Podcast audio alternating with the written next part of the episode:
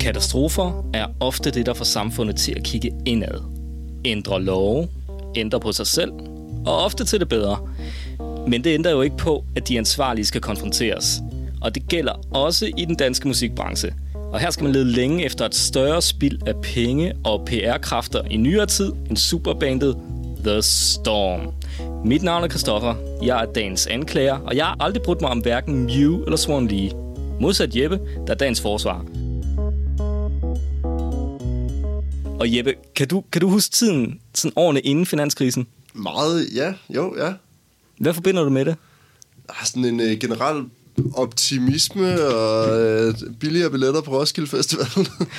ja, altså, yes, altså nu, nu var vi vel begge to studerende lige på det tidspunkt, ikke? Jo, jeg tænker, altså, hvad, hvad, hvilke år tænker du? Sådan 2006? Jamen, eller ja, sådan, sådan der er sådan 6-7 stykker umiddelbart inden. Og det er måske også sådan, man ser på det nu, men altså, når man læser om det nu, og måske også ser på det nu, så var det jo en tid, hvor der bare var penge til alt. Altså, du kunne købe alt muligt. Ferrari-ture, det ene og det andet, nye køkkener. Altså, der var sådan et eller andet fuldstændig idiotisk optimisme og tro på, at alt kunne lade sig gøre i lille Danmark. Et eller andet sted, så synes jeg jo, at uh, The Storm er en, et ekstremt godt billede på, på Danmark, sådan umiddelbart inden, under og efter finanskrisen. The Storm, fordi jeg da ikke kan huske det, det er så nævnt et superband, der består af... Kan vi ikke bare sige, at det er et band? Jamen, Skal der super på? Altså, hvad, hvad, hvad dækker ordet super over altså, i den her sammenhæng? Altså, i, i, i min verden, at superband, det er, når, når nogen, der ligesom der, der, har, der har en eller anden markedsværdi, bliver sat sammen. Det er sådan ud for logikken, okay. at 1 plus 1 er lige med 2. Ja, det er, okay, det er sådan klædt. Ja, den, den er købt. Det er sagt, ja. det er sagt altså der er, jo, der er jo for fanden ingen danske bands nogensinde, der er superbands. Det skulle lige være Papa Boo og en sparking jazzband. Men nej, de, de, de starter jo ligesom som, at du har på den ene side Mew, som er på det her tidspunkt sådan blevet et ret populært band i, i Danmark, i musik Og Japan også, ikke? Jo, Kæmpe band i Japan. Og jeg, jeg, på det tidspunkt så følte man lidt, at det var et band, der havde været der i, i 100 år, og, og sådan, lavet sådan et irriterende popsang til B3, det gik meget hurtigt, men pludselig var det jo sådan et stadionband nærmest i Danmark samtidig så havde man Swan Lee, som havde været sådan dansk rocks bedst bevarede hemmelighed i, hvad der føles som evighed. Og de nåede ligesom at blive ret store i en kort periode midt i nullerne, indtil de så pludselig gik i opløsning. Men er der ikke det der med Swan Lee også, at det måske mest af alt historien om Swan Lee, der bliver stor, end det egentlig sådan er musikken. Forstår man nu ret, ikke? Det er sådan, jo, de, spillede på, de har spillet Roskilde, og de har øh, udgivet nogle plader, som har fået sådan pænt gode anmeldelser og sådan nogle ting. Men det er mere sådan øh, begrebet Swan Lee måske. Altså det, det er et flot navn, og de havde Pernille, som, som jo også er pæn nok og sådan noget i front, og hun havde en lidt karakteris- meget karakteristisk stemme på det tidspunkt. Og så var der de der sådan lige ved næsten historier. Nå, ja. Altså sådan noget med, at jamen, de var lige ved at blive udvalgt til at have skrevet et nummer til en James Bond-film, og Øh, så havde de også Tim Christensen med ind over på noget af Vist nok noget med af det, men han står ikke krediteret på noget af det, fordi at han var kæreste med, med hvad hedder han, øh, Pernille i den øh, periode og sådan nogle ting. Så Jamen, det er sådan, lige det, det, det, er rigtigt. Altså, de, de havde den der mystik, og de havde det der med, at de, de var sådan... Jeg kan huske, det var, det var sådan en band, ens venner, der også var musikere, de kunne finde på at give en øh, den der Swan Lee første EP og sige, du skal lige lytte til det her, det er rigtig godt. det, var så, det var sådan et band, og Pernille Rosendal, hun var sådan lidt den næste danske rock diva, rock mama. Sådan den nye yeah. Salmon. Man havde sådan en idé om, at hun var en stor stemme, Mew var rigtig store, og man havde måske en idé om, at øh, Johan Wohlert, som jo er bror til hende fra God Aften Danmark, eller God Middag Danmark, God Morgen Danmark. Altså, der så er du bare på noget trivia, ikke aner noget som helst om. Ja, men i hvert fald, han er, han er sådan en uh, Hellerup-dreng for et rigtig Hellerup-band Mew, og man har sådan en eller anden idé om, han er måske en eller anden form for geni. Så hvis de to ligesom bliver sat sammen ikke altså, bare privat, men også, i, men, men også i et band, så, så kan det kun blive godt. Og vi, vi er på det her tidspunkt, sidste nullerne. Danmark, vi lider sådan lidt af et mindreværdskompleks i forhold til Sverige. Vi har aldrig haft et ABBA, vi har aldrig haft et Europe, vi har haft... Øh, ja, ja hvad, hvad har vi egentlig? Vi har haft nogle tyggegummi pops, bubblegum. Ja, mm, bølgen i 90'erne er jo gået meget godt, ikke? men vi har jo ikke haft et jo, altså, jo vi, vi har måske haft Mien Mai, ikke? og vi har måske, ja, Papa Bua er jo også sådan, for eksempel Aqua. populær i, i Grønland og sådan nogle steder, ja. ikke? Men, men altså, vi har ikke haft den der store eksport til så man har, tror, vi har en eller anden idé om, at nu må vi simpelthen tage de her store, den her store sangerinde og det her musikalske geni, og så må de simpelthen for Mor Danmark gå ud og lave øh, en kæmpemæssig plade. Og det lykkedes at hype det her projekt ekstremt meget op, og det er her, min, min anklage kommer, fordi altså, fra start til slut er det her et sådan fuldstændig eklatant spild af tid og penge for folk. Altså, hypen er jo enorm. Der er snak om det her The Storm og deres nye plade i evigheder. Altså, man regner med, at de kommer til at tæppebombe P3 med singler. Så går de i gang med at, at indspille pladen, og de får hyret Roy Thomas Baker. Roy Thomas Baker, som er ret, ret legendarisk producer i den forstand, at der er masser af røverhistorier om, om han har været, han har været producer på de fleste sådan klassiske Queen-albums i 70'erne. Gasolin. Gasoline, det var, det var, meget, det var meget sjovt. Det var den, øh, der, hvad hedder det, um, The Storm hyrer ham som producer. Så er det jo det, øh, medierne selvfølgelig taler mest om. Kan du huske dengang, du producerede en eller anden engelskbrød gasoline-plade? Det kunne han selvfølgelig ikke. Jeg ved faktisk ikke, hvad det er for en, han producerede. Men det, vi er øh, enige om, at Roy Thomas Baker har ikke som sådan lavet specielt meget sådan, hvad vi vil betegne som sådan noget øh, Nightwish rock. Nej, altså, han, lad, lad altså ja, det sidste, jeg ligesom kan komme i tanke om, jeg har hørt om Roy Thomas Baker, musikhistorien, var, at han, jeg tror, han var sådan, jeg tror måske, at en af hans assistenter var tekniker på det første Motley Crue-album fra 81.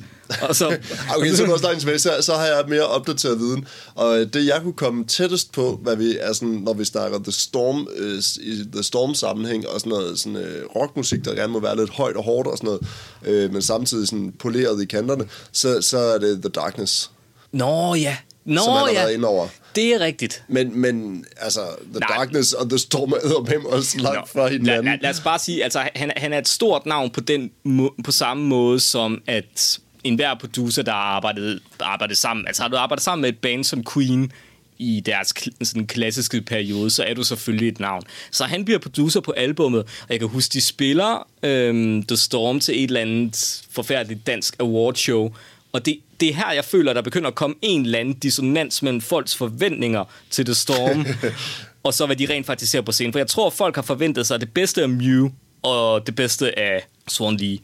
Men det, de ligesom ser, det er Johan Wohlert og Pernille Rosendal helt klædt i hvidt, øh, komplet med sådan nogle flagrende ærmer og en vindmaskine, og det lige før også tror, der er sådan nogle fake englevinger, der står og spiller sådan noget tung melodisk rock, der lyder meget langt fra P3.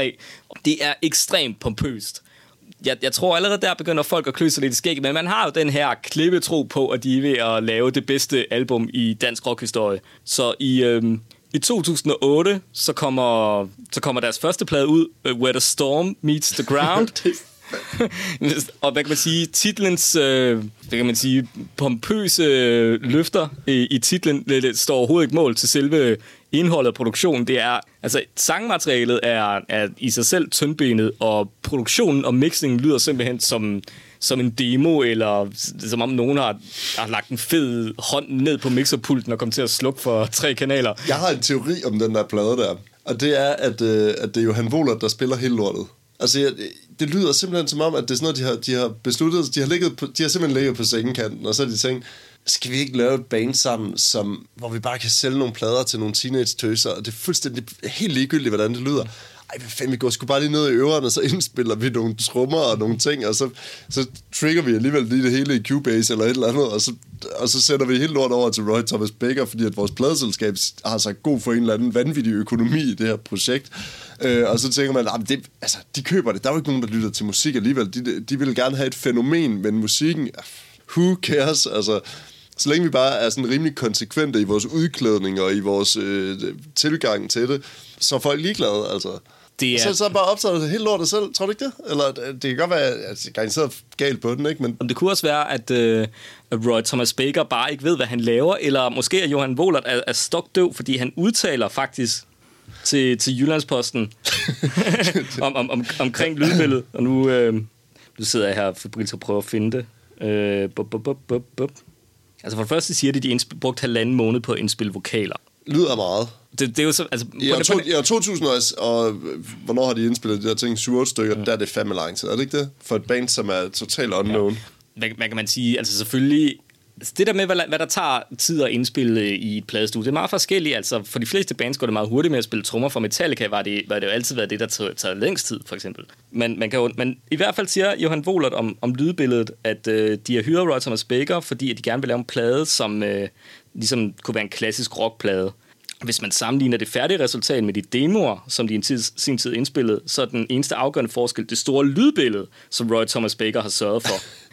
Okay, det kan også selvfølgelig være, at det er vores anlæg, der har været et eller andet galt med, når vi har lyttet til de her ting, eller hvor de hørebøffer, vi har siddet med, eller et eller andet, men et, et stort lydbillede, det er der fandme Ja, ikke på ja, den første jeg, jeg, plade. jeg begynder at tænke, jeg får næsten det helt ondt af det, så jeg tænker, har de været ude for en eller anden form for, en, for en eller anden form for svindler? Øh, fordi Er han, det den rigtige Roy Thomas Baker, de har sendt den til, eller har han en klon, eller er der flere med det navn, eller sådan noget ting? Ellers så tænker jeg, altså, hvad ligger der i den producerrolle, han har haft? Er det, dækker det måske i virkeligheden bare over, at han kun har lavet masterering på det? Eller har, han rent, har de faktisk været i studiet på den måde, at han har siddet bag knapperne, fra de mødte ind om morgenen i halvanden måned, mens de kun har optaget vokal?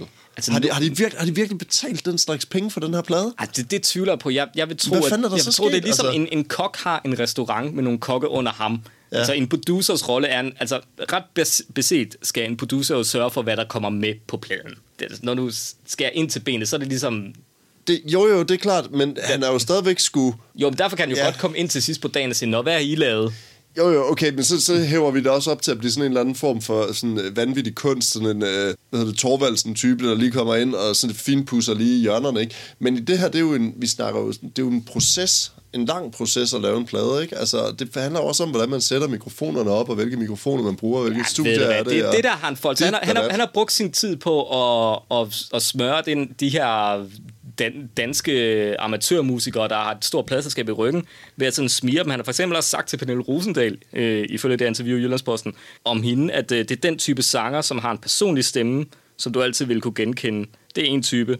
Og så er det den type stemme, der gør det godt i radioen. Og når man kombinerer de to stemmer, så har man the million dollar radio voice, og det har du, min pige. Og når det kommer fra Roy Thomas Baker, så må det være sandt. altså Roy Thomas Baker er jo manden, der har lyttet til Bohemian Rhapsody-tækket og sagt, vi tager den. Og Det, er jo- det, er jo, det er jo den Det- mand. Der, der er alligevel lidt forskel. Men, men efter, det, efter det her album, så er det jo, alle folk ved, at den er ikke helt god, og den får også nogle dårlige anmeldelser i Ekstrabladet og så videre. det er ikke BT.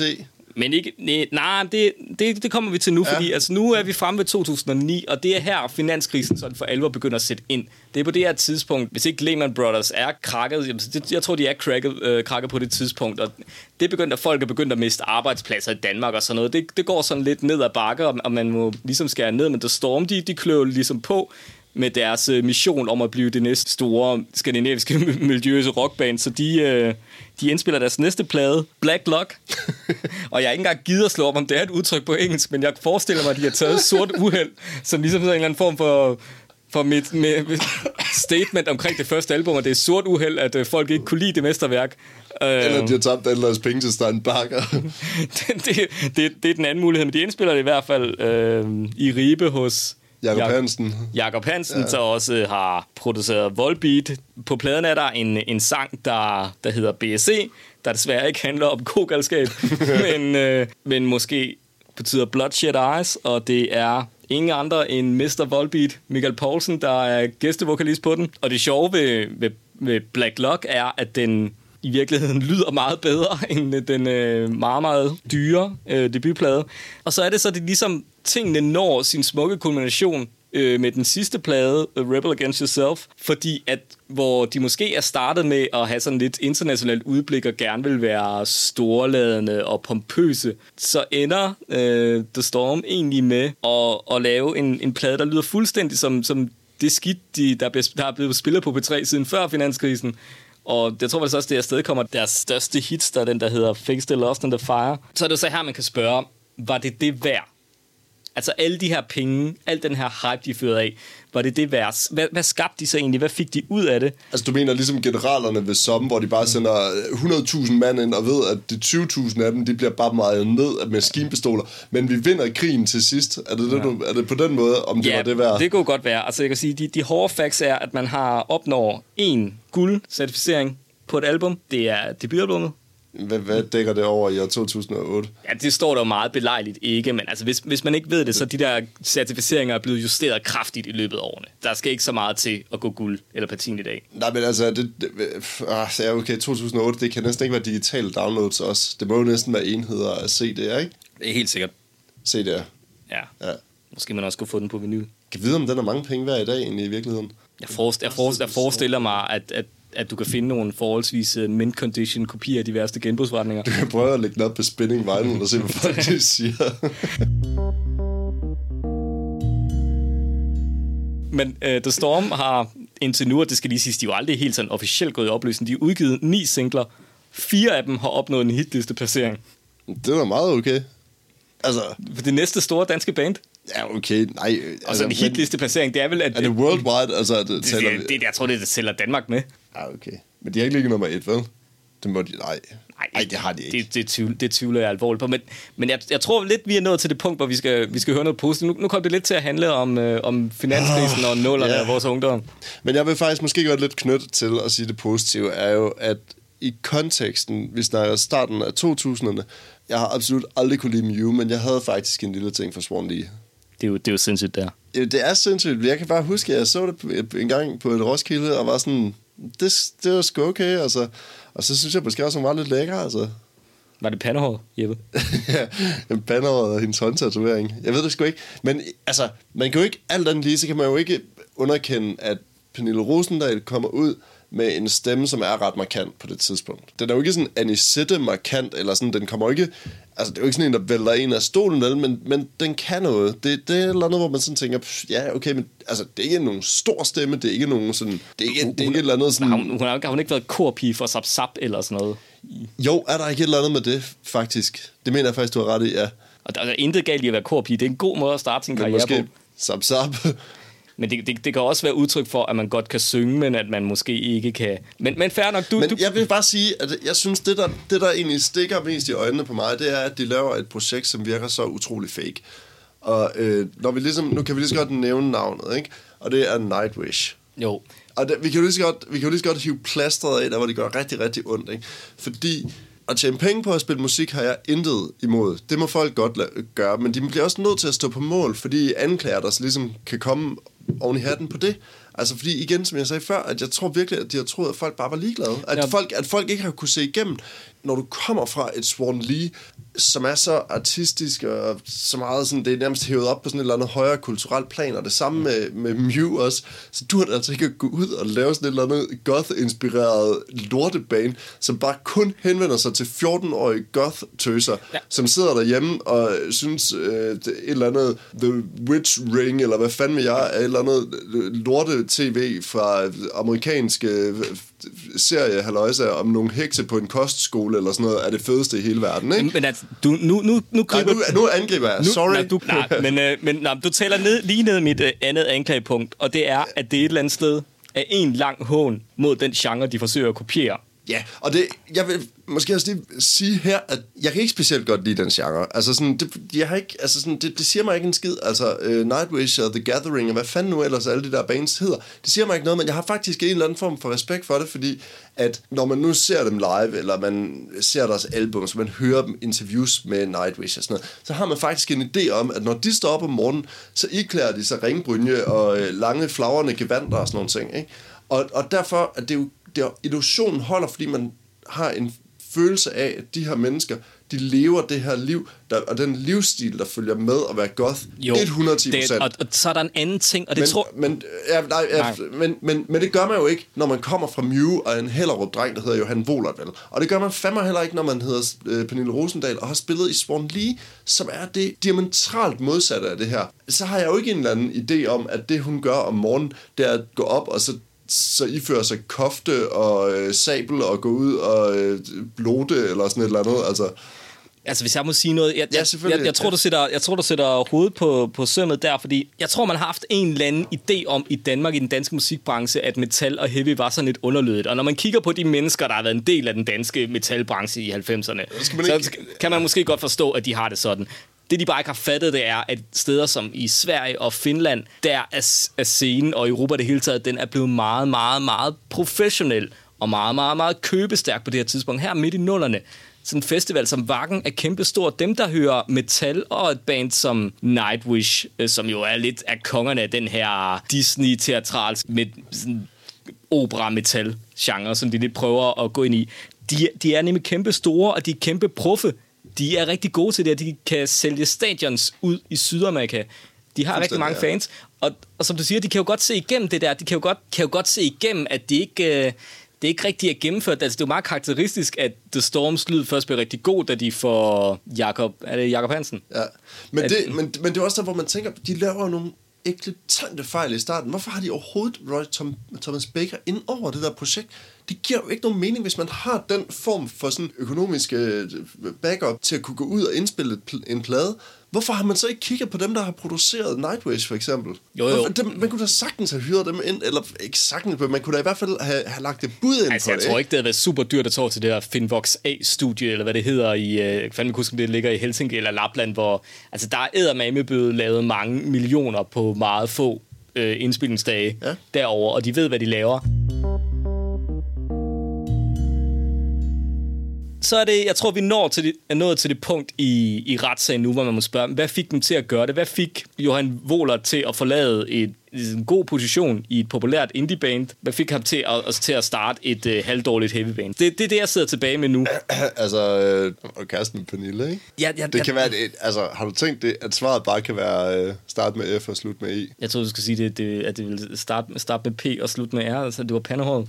Pandehåret, der gjorde det. Nej, ved du hvad jeg, ved du, hvad jeg tror? Jeg, jeg tror, at Johan Wohlert er en heavy-dreng inderst inde. Altså, når man ser på billederne af ham, det der lange hår og skæg, altså, han er jo begyndt at få det allerede inden. Altså, han har været, han har været sådan lidt, han har været fanget i den der indie-rolle. Han har ønsket sig noget andet. Han har ønsket sig at spille i et band, hvor man ikke bare står og kigger ned på sine sko, når man spiller, men sådan kigger ud på ja. publikum og har den ene fod på monitoren og sådan noget. Er sådan lidt, er sådan lidt heavy-agtig. Han har sikkert ikke kunne få afløb for hele sin, øh, sin indre heavy-dreng i rigtig, rigtig mange år. Og så pludselig, pludselig har, har han muligheden, og så handler han bare ikke rationelt. Og, og der er alle jo medskyldige. Altså det er pladselskabet, de skal jo se, at de har at gøre med en, øhm, med en person med sådan dybt indestængte følelser, han bare vil ud med. De ser jo en cash cow. De ser jo en, en sikker investering. Jamen det jeg bare ikke forstår, hvorfor, er det, hvorfor, hvorfor stopper pladeselskabet ikke det her på et eller andet tidspunkt? Og sådan siger, nu bliver I nødt til at træffe nogle rigtige valg, og vi bliver nødt til at have en markedsstrategi, der holder for det her. Altså, det, det er så tydeligt, de vil ud og score penge på det her, hvilket også på sin vis er- kan jeg ikke sige noget dårligt om det. Selvfølgelig vil man gerne det, hvis man laver et stykke arbejde. Men vejen derhen til, at man siger, at det er alligevel Universal, de har i ryggen her på det her tidspunkt, ikke? Altså, de burde eddermame da godt vide, at altså, hvordan man promoverer et band, hvordan man skaber historie, hvordan man producerer en god plade, om ikke, om ikke andet. Altså, hvem skal man lige hive fat i? Øh, har de spillet support shows nogensinde for nogle af de der sådan helt store? Har de, har de været med Nightwish for eksempel, eller øh, har de supportet andre inden for den genre? Altså, det er jo også sådan nogle ting, der, der er jo intet omkring, de tror, de kan gå ud, og så bare være øh, det nye Nightwish, uden overhovedet at gøre noget sådan aktivt for os at fange det publikum, som skulle lytte til dem. Ikke? De henvender sig øh, i min optik til det publikum, som lyttede til øh, Mew og Swan Lee. Jo, det er jo, det er jo det, de tænker, vi skal lave noget, som et eller andet sted stadig godt kunne henvende sig til P3, men vi skal også sørge for at få alle de idioter, der hører metal med på vognen. Og, og, og, hvis, det, og hvis det er motiverne, så synes jeg, at de for, fortjener, fortjener en hård straf. Øh, men inden vi når til det, så... Men, tror jeg, det tror jeg bare ikke, Christoffer. Jeg tror sgu ikke, de har henvendt sig til metalpublikummet her. Jeg tror, de har henvendt sig til de 14-årige piger, der sidder og tror på ved hekse ude i provinsen rundt omkring på deres teenage altså, der, er sgu, da, der, der, der er fandme et kraftigt sammenfald der. Ja, altså måske selvfølgelig nogle vægtklasser op, ikke? Altså, men, øh, men jo, okay. Selvfølgelig. Du har, ja, jeg ved ikke, hvad jeg skal sige. Ja, der- jeg, jeg prøver at forsvare et band, som jeg, jeg prøver øh, febrilsk at, at, at, at padle rundt i, i et forsvar, som ikke giver nogen mening. Jamen, har, har, har, du- har du noget som helst positivt at sige? altså, Swan lige var meget fedt, synes jeg. Men jeg vil faktisk sige øh, noget, som... Øh, og det, jeg ved ikke, om det sådan er det stedet positivt, eller om det sådan er en generel undren. Øh, og det er, hvis man lige kigger lidt ned på, øh, hvad hedder det, de pladeselskaber, de har været på, ikke? Fordi når du nu snakker om finanskrisen og sådan noget, så er der også den lille have ved det, at øh, de starter på Universal, udgiver den første. Ved du, hvem øh, der har udgivet plade nummer 2 og 3? Er det Harlequin Records? Medley. Nej, det er Target. Åh, oh, oh, dem kan jeg godt huske. De, de var havde sådan sådan webshop også. Sådan en metal webshop. Ja, ja, men, men det, vi er lige enige om, det er et step ned, ikke? Men kom de ikke på Spine Farm? Jo, men det der så er ved det, og det der, hvor at min research bliver lidt uh, ulden, ikke? Fordi at Spine Farm, de har udgivet øh, Black Luck i en eller anden Europa Edition. Måske distribueret den i Europa. Men jeg vil jo mene, at det er underligt, at de ikke er på Spine Farm uh, øh, in the first place. Altså, fordi hvis nu de havde været på det rigtige pladeselskab, så kunne de jo også have fået kontakten til for eksempel Nightwish. Altså, jeg tror ikke, det bare er sådan lige at få en support chance for Nightwish i USA eller sådan et eller andet. Altså, det tror jeg ikke bare, man sådan går ud og gør. Men hvis nu det havde været på samme pladeselskab, så havde chancen nok været større. Man kunne også overveje at hive, øhm, du kan aldrig huske, at man hedder Thomas øh, Holopainen eller Hopolainen ind som sangskriver måske på nogle af sangene hvis du man var, det, ja. Måske man endda kunne hyre ham som en eller anden form for medproducer. Det kunne man også have, have tænkt sig. Eller at når man sådan ligesom kommer lidt længere frem i øh, pladerne, at, at hvis de endelig skal ud og finde sådan inspiration i noget, jeg kan godt forstå, at de ikke når det på den første, måske heller ikke på den anden, men altså på den tredje plade, der har man et band, som eksploderer i Sverige, der hedder Ghost, ikke? Altså som jo faktisk formår at tage den der sådan teatralske metal, og så hive den op på et nyt niveau, dels med vanvittig god sangskrivning, men også at de formår at brand det der band på en måde, så man som i hvert fald, som jeg købte ind på på det tidspunkt, og jeg synes sgu stadigvæk, at Ghost er et ret fedt band. Altså, også, øh, også, også selvom øh, alle musikerne bliver betalt under tarif. Og... Ja, ja, ja. Man kunne jo have, igen som du siger, hyret øh, nogle folk ind rundt omkring de to sidste plader, ikke, som, som kunne have hævet det i en anden retning. Ved for eksempel at se på, hvordan, man, hvordan et band som Ghost har, har gjort det. Ikke? Altså, kan man slutte, slutte den her podcast af, øh, før vi når til strafudmåling, med at sige, at det sådan lidt var at puste i et glas vand? Altså, hvis, hvis du vil have noget positivt at sige, så... Ja, så kom med det, ja. Så, så, så kan jeg læse op her fra, øhm, fra, fra en mand, der om nogen, tror jeg, øh, ville storme det godt, nemlig Steffen Jungersen. Øh, øh, Jungersen! Fra BT! Øh, men var det mens han var fastansat, eller han var sådan Jeg tror, han var det, man kalder en fast lancer. Ej, okay, jeg har faktisk... Altså, før vi lige kommer til Steffen Jungersen, har de nogensinde givet sådan en rigtig koncertkoncert? Har de nogensinde spillet sådan noget Roskilde Festival, eller har de kun spillet Vi og Tønder og sådan nogle ting? Eller er det er alt, hvad de har spillet live, har det været sådan nogle øh, Gaffa Awards shows? Jeg erindrer simpelthen aldrig nogensinde har set The Storm på tur. Og det kan godt være, at det er bare mig, der, der fuldstændig har glemt det. Men jeg, jeg kan simpelthen ikke huske det. Så det, man ikke kan høre, er, at jeg researcher febrilsk på min telefon. For at se, om The Storm har spillet andre live gigs end til Gaffa Award. sådan en åbningschance på Grøn Koncert eller sådan noget. Jeg, jeg, synes, jeg synes mest, jeg kan finde billeder af det, der ligner sådan nogle showcase gigs. Ja, sådan noget spiller spot festival og sådan noget. Altså, det, det opgiver jeg simpelthen, opgiver jeg simpelthen finde ud af. Altså, men altså, at dømme ud for de få live i gåsøjne performances, jeg har set af dem, så de ligner ikke det, det fødte liveband. Men jo, de der sikkert spillet sig nogle mindre provins, provinsfestivaler. Det ligner heller ikke, at det er sådan noget, i og med, at man ikke kan finde så meget materiale, så ligner det jo heller ikke, at de har pakket turbussen og kørt øh, fire uger rundt i Tyskland eller sådan noget. Altså. Men altså, hvis du vil vide, hvad Steffen Junkersen synes, kunne Meget have, gerne, ja. var, var det, de lige manglede for at blive legendarisk store på ja. deres anden plade, Black Lock. Han skriver, Steffen Jungersen. Skulle jeg indskyde en enkelt lille anke, vil jeg mene, at The Storm ville stå sig ved at få en dygtig leadguitarist med til at få yderligere nogle farver til materialet. Og jeg tror, vi er nødt til... Øh, jeg, jeg, jeg, ikke, jeg, har ikke, jeg har simpelthen ikke et comeback til det der. Kan det godt være et forsvar? De var blevet fucking store, hvis de havde haft en dygtig lead-guitarist med. Altså, vi, kan, vi jo spekulere lidt i, hvem, hvem kunne have været en dygtig lead-guitarist? Okay, Øhm, hey, hey, hey, jeg har den. Lars Top. Åh, oh, et godt valg. Altså, han er jo ikke dygtig vel, men det er været sjovt, og han er fandme der til at træde skal kigge på. Han kan eddermame spille power den mand. Ej, du- Sådan en femmer akkord, den kan han godt få til at se fed ud. Og han kan eddermame også bare loop den rundt og så videre. Og, Ja. ja. ja. Altså, jeg, jeg tænker ud af boksen her. Hvad med, hvad med Tømmer Claus? Sådan en rigtig dansk øh, guitarist.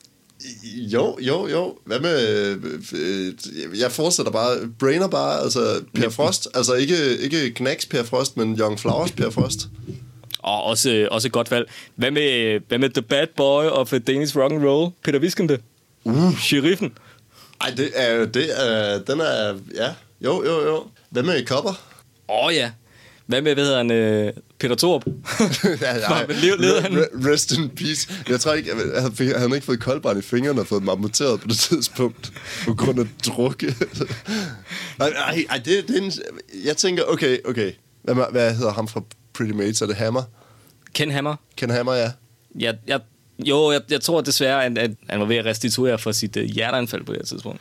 Okay, ja, nej, ja, det duer selvfølgelig ikke. Altså, hvad med sådan en rigtig international, sådan en, øh, altså nu hører jeg jo så sige sådan en Satriani-agtig type, men, men Satriani er det nok ikke, så hvis vi lige kigger i divisionen under Satriani. Hvad med, hvad med sådan en som uh, Kai Hansen fra Gamma Ray? det, er også et rigtig godt bud. Eller, oh, oh, jeg har den. Ja. Michael Schenker. Michael Schenker, ja. Ja, selvfølgelig. Jeg, jeg har faktisk, jeg tænker lidt, at det skal være en, der sådan er 20 år ældre end dem. Det skal sådan hive sådan en, en Roy Thomas Baker-agtig type, bare på guitar op af hatten. Hvad mener dem for Deep Purple? Uh, ja, okay. Altså, som ikke er død. Uh, der er jo, altså, ja, det, altså, der er det Steve Morse. Ja, han har faktisk også håret til det. Jeg tæ- altså, Steve, det Steve, et... Steve Morse virker også som typen, der er sådan lidt for glad for at turnere i Danmark. Du kender godt de der kunstnere, ikke, der udgiver sådan en plade, der hedder Mardenis Collection. Og... Nå ja, altså sådan en uh, Andrew, hvad hedder han? Uh, Andrew Strong. Andrew Strong-agtig type, ja. Ja, det er rigtigt. Det kunne også være sådan en uh, session-musiker fra Dios gamle band. Sådan en fuldstændig unknown. Bare sådan en, sådan et, uh, sådan en guitar... Sådan en, der kan, du ved, sådan en, der kan lire 10 minutters guitarhøvl af, mens de andre er ude og drikke oh, bajer. jeg har det. Altså, nu bliver han selvfølgelig snuppet af Volbeat, men ham der øh, oh, med pornoskægget fra Anthrax. Også, ja, et rigtig, rigtig, rigtig godt bud, altså. Det, altså, det skulle være en, der, der har sådan lidt noget, noget dansk rock. Åh, hvad med... På det, på det her tidspunkt, tænker jeg, det, det brandvarme navn i dansk rock. Der var, der var to. Der er Mika Vandborg. uh, ja, og Søren Andersen. ja, og nej, de og... Få, nej, nej, nej. De laver jo selvfølgelig med Electric Guitars Meets The Storm. Altså med, med Søren Andersen og Mika Vandborg, og så The Storm, ikke? Så har de jo to guitar der kan stå, så kan de spille sådan noget stereo, sådan noget, hvad hedder det, sådan noget, der sådan tween øh, solo og sådan noget, sådan noget Wishbone Ass-agtig øh, løb, ikke? Nå, ham, to, to stemme guitar. Og så nogle harmonier og sådan noget ja, ja, ja. UFO-agtigt. Og det, måske, måske det ikke havde været helt dumt. Nå, nu, nu gik der lidt workshop i den. Vi skal have en straffemåling. Jeg synes jo ofte, den mest retfærdige straf er, at man bliver konfronteret med offerne øh, for den forbrydelse, man har begået. Så jeg synes faktisk, at en passende straf ville være, at The Storm blev gendannet og tog på turné i Finland. Og her taler jeg ikke nogen luksusturné, hvor de spiller tre aftener i Hardwall Arena og bor på hotel i Helsinki. Nej, jeg taler om øh, køre rundt i bus i hele Finland, og det er steder som Tampere, det er Savolina, det er helt op til Lapland. Det er sådan noget med at blive stukket fuldstændig ihjel af myg og spille for for, for fire fuldfinder. Jeg skal lige sige, altså jeg, jeg, har, jeg har været i Lapland. Det er, de har altså en, en anderledes måde at gå i byen på, skulle jeg så sige, at gå til koncerter på. Så, øhm, så det tror jeg kunne være rigtig fint for mig. Så skulle det slutte med, at de tog ned og spillede på Vakken Open Air, eventuelt lige ved siden af den der Biergarten, og så kan de jo stå og kigge op på nogle af de store bands inden for den genre, de prøver at kopiere. Det kunne være, at de kunne se Nightwish deroppe, eller Within Temptation, eller nogle af de andre, 117 andre europæiske bands, der rent faktisk har skabt en karriere på at spille den genre.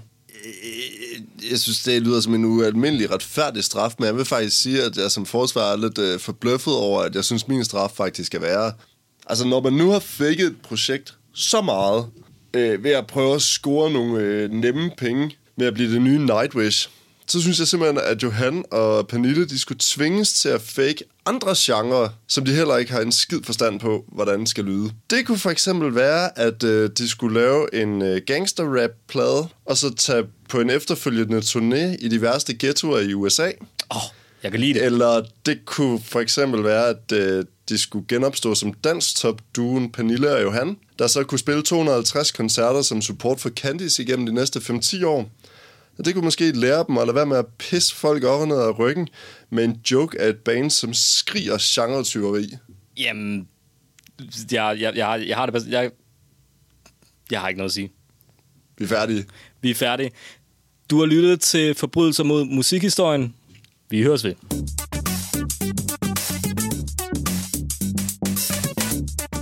Du har lyttet til Forbrydelser mod musikhistorien. Du finder os i iTunes, på Spotify og på Facebook, hvor du passende kan give os ret, eller belære os om alt det, vi ikke forstår. Intet er heldigt, heller ikke på Facebook.